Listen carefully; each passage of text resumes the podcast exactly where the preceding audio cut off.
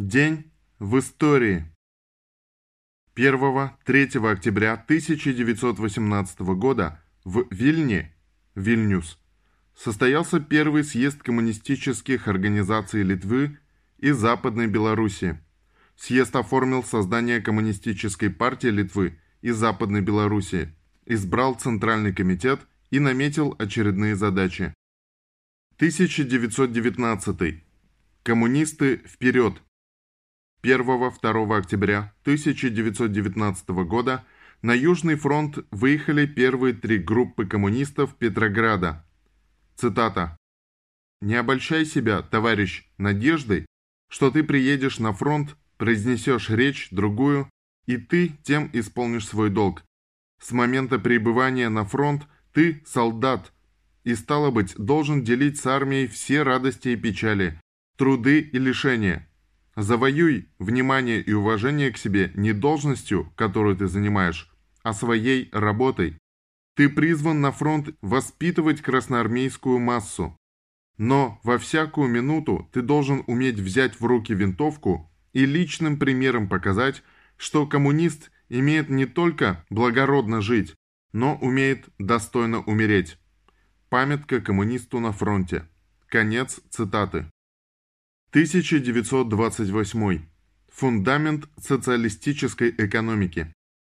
1 октября 1928 года в СССР утвержден первый пятилетний план развития народного хозяйства страны, фактическое завершение периода НЭПа 1921-1928 года. Начиная с четвертого квартала 28 года, развитие народного хозяйства СССР – осуществляется на основе пятилетних планов, воплотивших в себе ленинские идеи и теоретические положения о перспективном планировании социальную и экономическую политику КПСС. Каждая пятилетка является крупной вехой в социальном, экономическом и техническом развитии страны, знаменует качественные сдвиги в пропорциях и структуре общественного производства.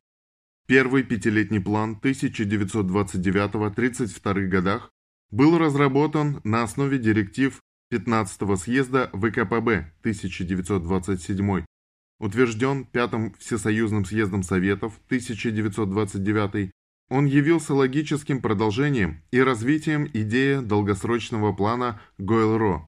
Главная задача первой пятилетки состояла в построении фундамента социалистической экономики – дальнейшем вытеснении капиталистических элементов города и деревни, в укреплении обороноспособности страны. План предусматривал задания и мероприятия, направленные на превращение СССР из аграрной в развитую индустриальную державу, на коллективизацию значительного числа крестьянских хозяйств. Работа по подготовке плана проходила в острой борьбе против троцкистов, отстаивавших лозунг так называемой сверхиндустриализации и правой оппозиции, требовавшей равнения на узкие места в народном хозяйстве, низких темпов развития, особенно отрасли тяжелой промышленности. Центральной частью плана явилась его строительная программа, которая была направлена на осуществление коренных сдвигов в технике производства, его организация, преобладание крупных социалистических предприятий и размещение, при этом учитывались технико-экономические показатели будущих предприятий, необходимость быстрого развития хозяйства национальных окраин. Введено в действие 1500 новых крупных государственных промышленных предприятий. Заново создан ряд новых отраслей – трактора, автомобиля, станка и приборостроения, производство алюминия, авиационная и химическая промышленность, в черной металлургии, важнейшей отрасли тяжелой промышленности, ставшей основой индустриализации страны, созданы электрометаллургия, производство ферросплавов и сверхтвердых сплавов, качественных сталей. Коренным образом реконструированы нефтяная и другие отрасли тяжелой промышленности. Вступили в строй Днепрогэс имени Ленина, Зуевская, Челябинская, Сталинградская и Белорусская районные тепловые электростанции. Создана вторая угольно-металлургическая база на востоке СССР Урало-Кузнецкий комбинат.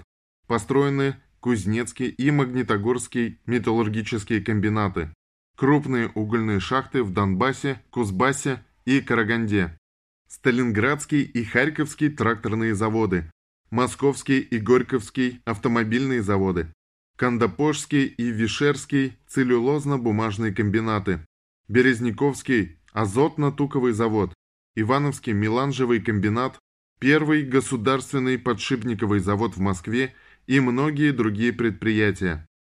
Социалистическая индустриализация страны и коллективизация сельского хозяйства сопровождались значительным расширением культурной базы, ростом числа квалифицированных рабочих кадров и специалистов. Численность учащихся в высших учебных заведениях в 1932-33 учебном году увеличилась по сравнению с 1927-28 в три раза, в техникумах более чем в три раза. Удвоилось число учащихся в начальных школах. В итоге выполнения задач первой пятилетки построен фундамент социалистической экономики, мощная тяжелая индустрия и механизированное коллективное сельское хозяйство, что означало утверждение социалистической собственности на средства производства. В стране была ликвидирована безработица и введен 7-часовой рабочий день. Особенно значительный хозяйственный и культурный рост происходил в республиках и областях, при общем по Союзу увеличение производства в два раза, в национальных республиках и областях этот показатель вырос в три с половиной раза. Линия на ускоренную индустриализацию национальных республик и областей проводилась и в следующих пятилетках. Успехи первой пятилетки развязали миф буржуазной печати о нереальности советских экономических планов, неоспоримо показали огромные возможности и преимущества социалистического планового хозяйства. 1 октября 1931 года в СССР начались регулярные телепередачи. Начало отечественного телевидения, а 1 октября 1967 года Центральное телевидение СССР начало трансляцию программ в цветном изображении. В этот же день 1938 года вышел в свет краткий курс истории ВКПБ. Книга вышла в свет под редакцией комиссии ЦК ВКПБ и одобрена Центральным комитетом. 1941. Битва за Москву. 100 заложников за каждого убитого немца. Вильгельм Кейтель. Вторая танковая группа Гудериана и часть войск группы армии «Центр» 30 сентября прорвавшие обороны войск Брянского фронта начали наступление на северо-восток, частью сил на Орел и Тулу, другой частью на Карачев и Брянск, и заняли Севск. Иосиф Сталин, получив от командующего Брянским фронтом Андрея Еременко, сообщил о прорыве немцев, потребовал от него уничтожить противника и восстановить положение. На вооружение Красной Армии имелось уже 406 установок залпового огня БМ-8 и БМ-13 «Катюши». 1 июля их было всего 7. Начальник штаба Верховного Главнокомандования Вильгельм Кейтель в своей директиве войскам на оккупированных территориях призвал активнее использовать практику захвата заложников и расстрела их за убийство немцев. Соотношение, публично объявленное немцами, составляло 100 к 1, то есть 100 заложников за каждого убитого немца. 1946. Без срока давности. 1 октября 1946 года на Нюрнбергском процессе оглашен приговор Международного военного трибунала, образованного четырьмя союзными державами для суда над главными военными преступниками Второй мировой войны. Октябрь 1947.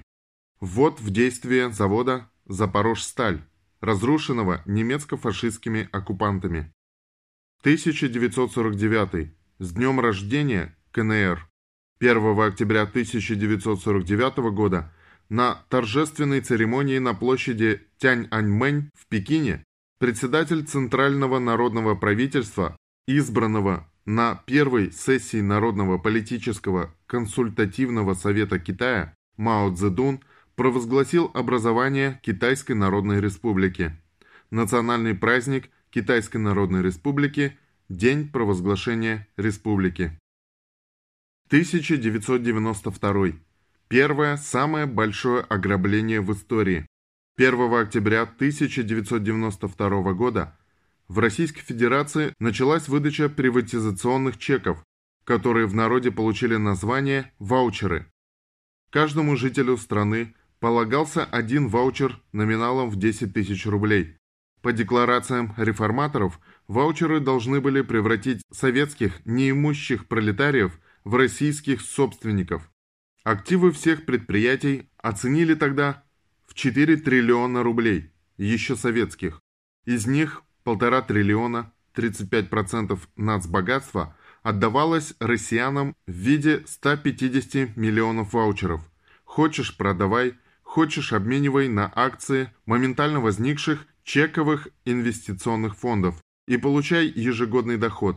А хочешь – вкладывай в акции какого-нибудь предприятия на чековом аукционе. Многие пытались стать акционерами своих же заводов и фабрик, других предприятий в родном городе. Но их старались не подпускать. Говорили, что завод еще не готов к аукциону.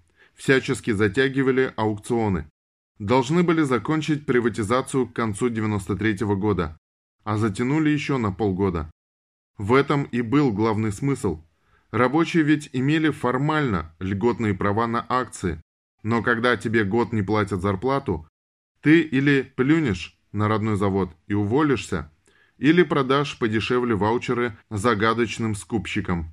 А учителя, врачи, ученые, канцелярские работники не имели никаких льгот ни на что. Только на то, чтобы вложить ваучер куда-нибудь. В итоге 24 миллиона россиян не использовали ваучеры, оставили как домашний исторический документ. 25 миллионов отдали в ЧИФы. Они закрылись, лопнули, исчезли без следа. 40 миллионов купили акции каких-либо предприятий, но дивидендами даже не интересовались, по причине бессмысленности. Особо настырные могли получить копейки. Но ведь остался еще 61 миллион чеков, проданных кому-то. Не лично, разумеется, а через посредников, по цене 2-3 бутылок водки. Эти кто-то, скупив чеки у безработных россиян, и завладели 30% государственных предприятий РФ.